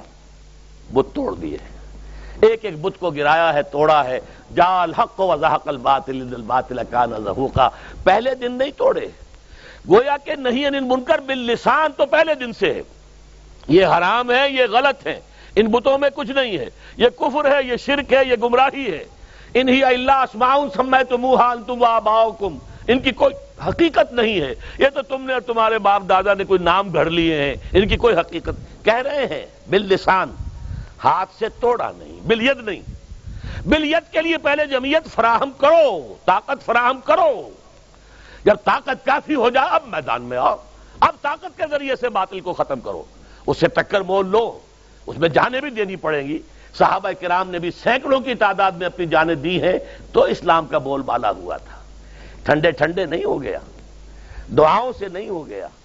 تمناؤں سے نہیں ہو گیا۔ لہسا بھی امانی یہ کو امانی آل الکتاب۔ نہ تمہاری تمناؤں سے کچھ ہوگا، نہ اہل کتاب کی تمناؤں سے کچھ ہوگا۔ عمل سے ہوگا جو کچھ ہوگا۔ محنت سے ہوگا، قربانی سے ہوگا۔ جانے دے کر ہوگا، خون دے کر ہوگا۔ اور خون تو محمد الرسول اللہ نے بھی دیا صلی اللہ علیہ وسلم۔ آپ کو معلوم ہے کہ طائف میں بھی حضور کا خون جو ہے وہ بہا اور وہاں کی مٹی میں جذب ہوا، جب پتھراؤ ہوا ہے آپ پر بری طرح سے۔ اور پھر دامن عہد میں تو جو وار ہوا ہے، آپ کے رخسار مبارک کی ہڈی کے اندر تلوار گھس گئی اور خود کی کڑیاں یہاں گھس گئیں۔ تو پھر ان کو نکالنے کی کوشش کی تو ایک صحابی نے دانت سے پکڑ کر کھینچا، ان کے دانت نکل گئے، وہ نہیں نکلی۔ پھر کسی طریقے سے نکالا گیا تو خون کا فوارہ آیا ہے۔ اتنا خون خون گیا ہے حضور کا کہ آپ بے ہوش ہو گئے۔ تب آیا ہے اللہ کا دین، ایسے نہیں آیا۔ قربانیوں سے جانے دے کر حضرت حمزہ جیسی شخصیت اسد اللہ ہے وہ اسد رسول ہی حضور کے چچا بھی ہیں، خالہ زاد بھائی بھی ہیں، دودھ شریک بھائی بھی ہیں، بچپن کے ہم جولی بھی ہیں اسد اللہ بھی ہیں، اسد رسول ہی بھی ہیں۔ اور ان کی لاش آئی ہے آپ کی نگاہوں کے سامنے، ناک بھی کٹی ہوئی ہے، کان بھی کٹے ہوئے ہیں۔ اور پیٹ چاک کر کے کلیجا چبایا گیا ہے۔ ان قربانیوں سے آیا ہے۔ تو پہلے طاقت حاصل کرو، پھر اس طاقت کو استعمال کرو۔ ان اللہ اشترى من المؤمنین انفسهم واموالهم بان لهم الجنہ۔ یقاتلون فی سبیل اللہ فیقتلون ویقتلون۔ اللہ تعالیٰ نے اہل ایمان سے ان کی جانیں اور مال خرید لیے ہیں، جنت کے عوض۔ اب وہ اللہ کی راہ میں جنگ کرتے ہیں۔ قتل کرتے بھی ہیں، قتل ہوتے بھی ہیں۔ حضرت حمزہ کا جسم بھی لوہے کا بنا ہوا نہیں تھا وہی انسانی جسم تھا وہی گوشت پوشت اور ہڈی۔ تو ہاں، وحشی کا جو برچہ ہے وہ ناف کے آر پار ہو گیا شہید ہو گئے۔ بہرحال یہ ہے تیسری جو شک ہے کہ یہ جماعت جو وجود میں آئے اس کے تین کام ہو صرف۔ انتخابات کا کہیں ذکر نہیں نہ سیرت میں نہ قرآن میں کہیں نہیں۔ اس طریقے سے ایک ہی ملک ہے پوری دنیا میں کہ جہاں انہوں نے کم سے کم اپنی فقہ کے مطابق اسلامی نظام قائم کر لیا۔ آپ سمجھ گئے ایران فقہ حنفی قائم ہو گیا۔ لیکن انہوں نے کیا کیا؟ جانے دی ہے تب ہوا ہے۔ انتخابات کے ذریعے سے قیامت تک بھی وہاں آیت اللہ خمینی کی حکومت نہیں بن سکتی تھی۔ ہماری جماعتیں جو ہیں دینی لگی ہوئی ہیں اسی چکر کے اندر۔ حالانکہ ہر مرتبہ دیکھتے ہیں۔ یفتنون فی کل عام مرتن و مرتین۔ بار بار نتائی سامنے آتے، ڈھاک کے تین پاس سے زیادہ کچھ نہیں ہوتا۔ لیکن نہیں، اسی میدان میں حالانکہ اصل میدان یہ ہے۔ جماعت بن کر، نہیں انل منکر، خاص طور پر نہیں انل منکر۔ لیکن پہلے جب تک طاقت کافی نہیں ہے زبان سے، آپ ہاتھ استعمال نہیں کر سکتے۔ ہاں جب طاقت ہو جائے، تو پھر پورے نظام کے خلاف طاقت استعمال کرو۔ پھر انڈیویجول بدی نہیں۔ پھر تو یوں سمجھیے کہ ہاتھی کے پاؤں میں سب کا پاؤں۔ یہ سارا نظام باطل ہے جس کے تحت یہ گندگیاں اور یہ فواہش اور یہ منشیات اور یہ سود، یہ سب کچھ کہاں؟ اور یہ جو فحاشی ہے، کس کے تحت پھیل رہی اس نظام باطل کے تحت؟ اس نظام باطل کو اکھیڑ کر اور پھینکو اور اللہ کے دن کو نافذ کرو۔ یہی انقلاب کا صحیح طریقہ ہے۔ نہیں انل منکر بل لسان سے شروع ہو کر، نہیں انل منکر بل ید آ جائے میدان میں۔ اب ہم یہ بینک نہیں چلنے دیں گے، گھیراؤ کریں گے۔ لگا، مارو ہمیں گولیے ہم نہیں اس کے اندر کسی کو نہ داخل ہونے دیں گے، نہ نکلنے دیں گے۔ آپ نے کراچی میں منظر دیکھ لیا تھا نا؟ روز نامہ جنگ بہت بڑا اخبار۔ اور وہ الطاف حسین صاحب کی خبریں شائع کرتا تھا، لیکن ان کے اطمینان کی حد تک نہیں شائع کر رہا تھا۔ وہ چاہتے تھے کہ زیادہ ہماری جو ہے پبلسٹی ہو۔ چند دن گھیراؤ کیا ہے۔ جنگ صاحب جو ہے اپنے دفتر سے باہر نہیں نکل سکے۔ گھیراؤ کیا۔ اس کے بعد کیا ہوا کہ الطاف حسین کو چھینک بھی آ گئی تو پہلے صفحے پر خبر آ گئی، چھینک آ گئی آج الطاف صاحب کیوں؟ گھیراؤ کیا ہے؟ کوئی جلاؤ نہیں کیا انہوں نے۔ اس شیوں نے کر کے دکھایا۔ جب یہ زکات آرڈیننس نافذ کیا ہے، ضیاء الحق نے، پچاس ہزار شیعہ اہل تشیع جا کر گھیرا ڈال کر بیٹھ گئے، سیکریٹریٹ کا۔ نہیں اٹھے گے یہاں سے۔ جب تک کہ ضیاء الحق یہ انڈرٹیکنگ نہیں دے گا کہ ہمیں زکات سے جو ایگزمٹ کیا جائے گا مستثنا کیا جائے گا۔ ہم زکات تمہیں نہیں دیتے، جہاں دیتے ہیں دیں گے۔ ان کی زکات ایران جاتی ہے، ان کے دینی مدارس کے پاس جاتی ہے، ان کا خمس جاتا ہے وہاں۔ ان کے جو بڑے بڑے آیت اللہ ہیں، ان کے پاس وہاں جاتی ہے۔ ہم تمہیں نہیں دیں گے۔ لہذا دیکھ لیا آپ نے، گولی کیسے چلاتا ضیاء الحق؟ گولی چلاتا تو آپ کو معلوم ہے فوج میں بھی شیعہ ہیں، پولیس میں بھی شیعہ ہیں، بیوروکریسی میں بھی شیعہ ہیں۔ ایک فساد ہو جاتا ہے اس ملک کے اندر۔ تو ناک رگڑ والی اس کی چیف مارشل ایڈمنسٹریٹر، جس نے بعد میں کہا تھا، میں تو میں تو مقتدر اعلیٰ ہوں، مقتدر مطلق ہوں، معاذ اللہ۔ معاذ اللہ بھی کہہ دیا تھا۔ یہ تو اللہ کی شان ہے کہ قادر مطلق ہے، لیکن میں بھی یہاں قادر مطلق ہوں، مجھے کوئی چیک کرنے والا ہے ہی نہیں۔ نہ کوئی کورٹ مجھ سے کچھ پوچھ سکے، نہ کوئی پارلیمنٹ مجھ سے کچھ پوچھ سکے۔ تو میں تو مطلق لیکن اس مقتدر مطلق کی ناک رگڑوا دی اہل تشیعوں نے اور انڈر ٹیکنگ دی ہے کہ تمہیں میں ایگزام کر دوں گا، تب اٹھے۔ یہ کام ہے کرنے کا۔ کاش کہ ہماری دینی جماعتوں نے یہ کام کیا ہوتا۔ ہمارے ہاں آئلی قوانین منظور ہوئے۔ ایک ملٹری ڈکٹیٹر نے نافذ کیا۔ فیلڈ مارشل ایوب خان، جو پاکستان کے نام سے بھی اسلام نکالنا چاہتا تھا۔ اسلامی جمہوریہ پاکستان کی بجائے چاہتا تھا صرف جمہوریہ پاکستان اسلامی نہ نکالا جائے۔ وہ تو کچھ لوگوں نے اسے مشورہ دیا کہ کیا فساد مول لے رہے ہو؟ یہاں کے عوام جو ہے اٹھ کھڑے ہوں گے تمہارے خلاف۔ لہذا بعد آ گیا۔ لیکن آئلی قوانین اس نے وہ نافذ کیے کہ شیعہ نے بھی کہا کہ یہ غیر اسلامی ہے۔ سنیوں نے کہا غیر اسلامی ہے، بریلویوں نے کہا غیر اسلامی، دیوبندیوں نے کہا غیر اسلامی، اہل حدیث نے کہا غیر اسلامی، جماعت اسلامی نے کہا غیر اسلامی۔ لیکن کوئی تحریک نہیں چلائی۔ قانون نافذ ہوا۔ آرڈیننس سے لا بن گیا اور ضیاء الحق صاحب بھی آئے تو فیڈرل شریعت کورٹ بھی بنائی تو آئلی قوانین مستثنا ہے، فیڈرل شریعت کورٹ اس کے بارے میں کوئی رائے نہیں دے سکتی۔ میں نے اس ایشو پر استعفی دیا پانچ جولائی انیس سو بیاسی کو اس کی شورا سے۔ میں نے کہا، یہ آپ اپنے ماتھے پر کلنگ کا ٹیکا لیے پھر رہے۔ تو مجھے بعد میں خیال آیا کہ میں کیا بیٹھا، ان کے یہاں پر سجدے کا نشان تھا۔ تو میں نے تو محاورہ بولا تھا کہ یہ کلنگ کا ٹیکا ہے۔ آپ نے جو یہ فیڈرل شریعت کوڈ بنائی ہے، یہ کلنگ کا ٹیکا ہے، وہ جا کے جڑ گیا اس کے ماتھے پر۔ بہرحال وہ بڑا متحمل مزاج انسان تھا، برا نہیں منایا۔ کیوں؟ کیا؟ کیسے؟ میں نے کہا، جناب، آپ نے فیڈرل شریعت کوڈ بنائی۔ اس میں اپنے ہینڈ پکڈ ججز کو رکھا ہے نا۔ ملک غلام علی صاحب کون ہیں؟ آپ کا چوائس ہے۔ پیر کرم کرم شاہ صاحب کون ہے آپ کا چوائس ہے۔ مفتی تقی عثمانی مولانا محمد شفیق عثمانی رحمت اللہ علیہ کے صاحبزادے، کس نے چنا؟ آپ نے چنا۔ آپ ان کے علم پر اعتماد کرتے ہیں تب چنا۔ ان کے تقوی پر، ان کے تدین پر، ان کی دیانت پر۔ لیکن آپ نے ان کے ہاتھ باندھ دیے کہ آئلی قوانین کے بارے میں بھی وہ کچھ نہیں کہہ سکتے کہ اس کی کوئی شک خلاف اسلام تو نہیں۔ میں نے کہا، میں یہ نہیں کہتا جو میں کہتا ہوں، آپ کریں۔ نہیں۔ غلام احمد پرویز جس نے یہ قانون بنوائے تھے، منکر حدیث تھا، منکر سنت تھا۔ وہ چونکہ رہا تھا سیکریٹری رہا تھا گورنمنٹ آف پاکستان کے اندر، اس کے وہ ہاتھ بڑے لمبے تھے، پہنچے ہوئے تھے ہاتھ۔ اس منکر حدیث نے یہ قوانین بنوائے۔ اور اس کو نافذ کیا، اس نے ایوب خان نے، اور وہ نافذ کیا، کیے رکھا ضیاء الحق نے بھی۔ میں نے کہا کہ اس وقت تک غلام احمد پرویز بھی زندہ تھا۔ میں نے کہا وہ آ کے ثابت کر دے شریعت کورٹ کے اندر کہ خلاف اسلام نہیں ہے۔ میں خوش، میرا رب خوش۔ لیکن جنہیں آپ نے بٹھایا ہے ججوں کو، ان کو آپ اختیار کیوں نہیں دے رہے؟ کہنے لگے، پھر یہ عورتوں کو کون مطمئن کرے گا؟ میں نے کہا، اگر آپ کے سوچ کا یہی معیار ہے، آپ کو یہ دیکھنا ہے کہ کون راضی، کون ناراض، اللہ کو نہیں دیکھنا، اللہ کے دین کو نہیں دیکھنا، کون راضی، کون ناراض، تو یہ لیجیے میرا استعفی حاضر ہے، میں آپ کی شورا میں نہیں بیٹھ سکتا. استعفی دیا، نکل آیا۔ بہرحال یہ جان لیجیے، کرنے کا کام یہ تھا جو ہمارے ہاں کے دینی جماعتوں نے نہیں کیا۔ اگر یہ کام کرتے، یہاں اسلام آ چکا ہوتا آج تک۔ اور اب بھی اگر آئے گا تو اسی طریقے سے آئے گا۔ اگر انہیں سمجھ آ جائے، اللہ کرے کہ آ جائے۔ طاقت ہے، ارکان ہے، کارکن ہے، منظم ہے، بڑی جمعیتیں ہیں جماعت جماعتوں کے پاس، جماعت اسلامی کے پاس ہے۔ جمعیت علماء اسلام کے پاس سرحد میں، بلوچستان میں بڑی طاقت ہے۔ سندھ کے بھی بالائی علاقے میں خاصی طاقت ہے۔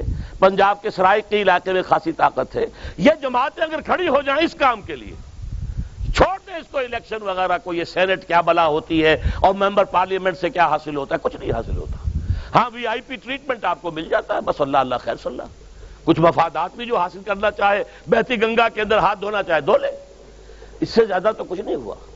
تو اللہ کرے کہ انہیں سمجھ آ جائے۔ میں تو جب سے ہے، ان کو کہہ رہا ہوں، ملتا ہوں، جاتا ہوں۔ کہتا ہوں کہ بھائی، یہ کرنے کا کام۔ میں قاضی حسین احمد صاحب سے ملا، ان سے کہا۔ پھر یہ کہ جے یو آئی کے فضل الرحمان صاحب سے کہا۔ مولانا محمد خان شیرانی کہ جو وہاں کے بلوچستان سے جو ہے ممبر اسمبلی، ان سے ملا۔ اور وہ مانتے بھی ہیں کہ بات تمہاری صحیح ہے، لیکن پردالا وہی ہے۔ الیکشن میں حصہ لینا۔ یہ ہے اصل میں مسئلہ کہ اللہ نے تو تین کام بتائے تھے ہمیں۔ امت مسلمہ کے لیے سہ نکاتی لایا عمل، جس میں میں نے چوتھے کا سورہ نساء کے حوالے سے اضافہ کر دیا۔ یا الذین آمنوا آمنوا باللہ و رسول ایمان لاؤ جیسے کہ ایمان لانے کا حق ہے۔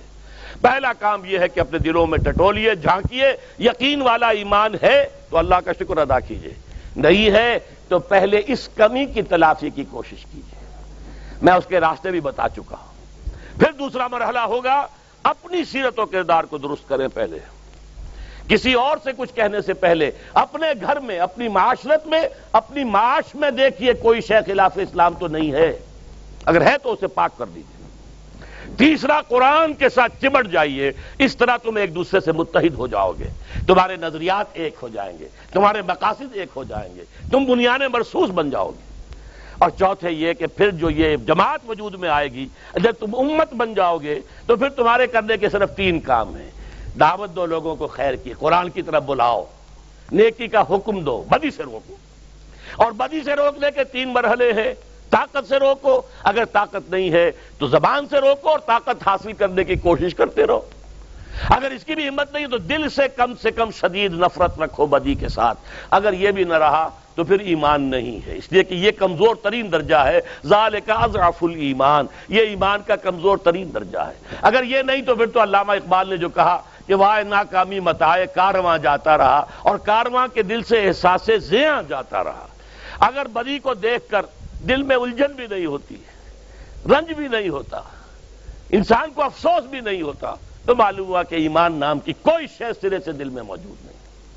یہ ہے سہ نکاتی لائے عمل، سورہ آل عمران کی آیت نمبر 102 103 104 اور جیسا کہ میں نے عرض کیا، اس میں، اس سے پہلے، ان تین نکات سے پہلے ایک نقطہ ہے، اصل ایمان کو حاصل کرنے کی کوشش۔ اللہ تعالیٰ مجھے بھی اس کی توفیق دے آپ کو بھی توفیق دے کہ ہم اس پر اس لائے عمل پر باقاعدہ عمل پیرا ہو جائیں۔ اسی میں ہماری انفرادی نجات بھی ہے۔ اس لیے یہ چوتھی آیت ختم ہوتی ہے کس کن الفاظ پر؟ ولتکم منکم امت یدعون الى الخیر ویامرون بالمعروف وینہون عن المنکر وَأُولَئِكَ هُمُ الْمُفْلِحُونَ۔ کامیاب صرف وہی ہوں گے جو یہ تین کام کریں گے۔ یہ نہ سمجھنا مسلمانوں میں پیدا ہو گئے ہیں۔ ہمارا نام غلام علی ہے، محمد حسین ہے، علی محمد ہے۔ تو ہم تو بخشے بخشائے ہیں، اللہ کی جنت تو ہمارے لیے بنائی گئی ہے۔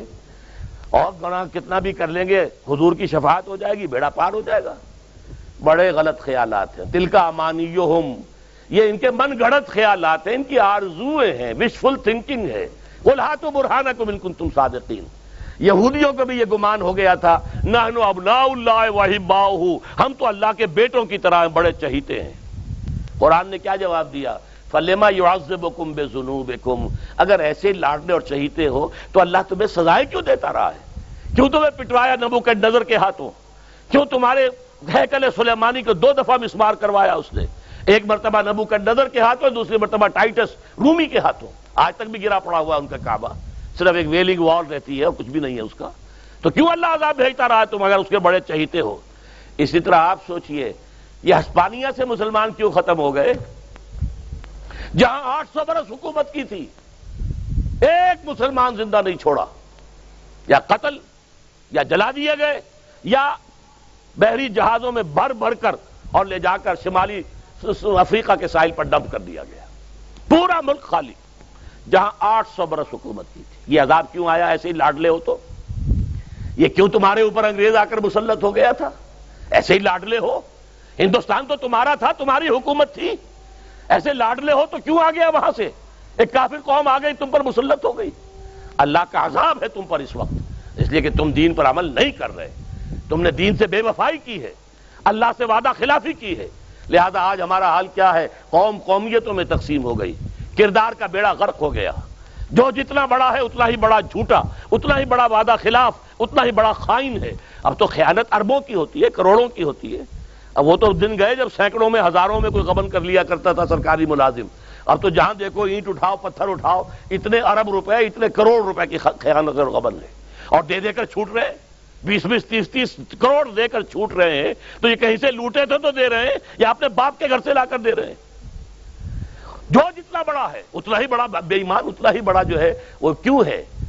حضور نے فرمایا اعمال و کم امال مسلمانوں، تمہارے اپنے عمل تم پر حاکم ہو جاتے ہیں۔ کما تکون کزال کا یو امر علیکم۔ جیسے تم خود ہوگے، جیسے روح، ویسے فرشتے، ویسے ہی تمہارے اوپر جو ہے حکمران آ جائیں گے۔ اللہ کی صدا ہوتی ہے اس کے لیے وہی ہے کہ ان اللہ لا یغیر ما بقوم حتی یغیروا ما بانفسہم۔ خدا نے آج تک اس قوم کی حالت نہیں بدلی، نہ ہو جس کو خیال آپ اپنی حالت کے بدلنے کا۔ تو یہ چار نکاتی پروگرام ہم میں سے ہر ایک کے لیے ہے۔ ہماری انفرادی فلاح کا دار و مدار بھی اس پر ہے۔ ہمارے قوم، ہمارے ملک کا استحکام بھی ہے تو اسی سے ہے، اور کسی ذریعے سے ممکن نہیں ہے۔ اللہ تعالیٰ مجھے بھی اور آپ کو بھی اس پروگرام پر عمل پیرا ہونے کی توفیق عطا فرمائے۔ میں، آج میری کوئی طبیعت ٹھیک نہیں تھی، صبح کا درس بھی میں نے مشکل دیا ہے۔ لیکن اب بھی اللہ نے ہمت دے دی ہے، آپ حضرات سے جو بھی میں گفتگو کرنا چاہتا تھا میں نے کر لی ہے۔ تاثیر اللہ کے ہاتھ میں میرے ہاتھ میں نہیں ہے۔ حضور نے فرمایا، تمام انسانوں کے دل اللہ کی دو انگلیوں کے مابین ہیں۔ جدھر چاہتا ہے پھیر دیتا ہے۔ اللہ تعالیٰ دلوں کو پھیرے۔ ہم نے جماعت بنائی ہے تنظیم اسلامی بیت کی بنیاد پر بنائی ہے۔ اصول یہی ہے، پہلے اپنی معاش اور معاشرت کو درست کرو۔ پھر ایک شخص سے بیعت کر کے بنیاد مرسوس بنو۔ اور ہماری ساری دعوت کا مرکز و محور قرآن ہے۔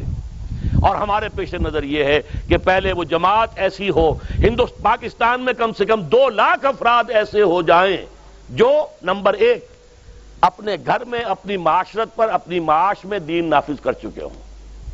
یہ پہلی شرط ہے۔ شرط اول قدمینس کے مجنو باشی، پہلا شرط یہ ہے۔ یہ نہیں کہ اپنے ہاں تو بے پردگی ہے اور چلے ہیں دنیا سے فحاشی ختم کرنے۔ خود اپنے معاش میں سود شامل ہے اور چلے ہیں اللہ کے دین کا بول بارہ پلٹ کرنے۔ یہ نہیں۔ یہ منافقت ہے۔ یہ جھوٹ ہے، یہ دھوکہ ہے، یہ فرے بھی ہے۔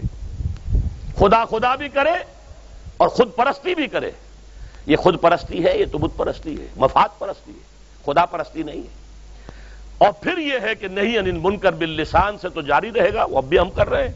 جو بھی ہمارے بس میں ہے رسائل کے ذریعے آڈیوز کے ذریعے ویڈیوز کے ذریعے سے، تقاریر کے ذریعے سے، دروس کے ذریعے سے، خطابات کے ذریعے سے، خطبہ جمعہ کے ذریعے سے کر رہے ہیں۔ لیکن جب وہ جمعیت ہوگی کہ ہم واقع میدان میں آ کر اور پھر کہہ سکے کہ اب یہ کام نہیں ہوگا انف از انف اب ہم یہ کام نہیں ہونے دیں گے۔ تب انقلاب آئے گا انشاءاللہ۔ اقول قولی حاضہ وسطر اللہ علی ولکم ولسائر المسلمین والمسلمات۔ ٹھنڈا پانی ٹھنڈا پانی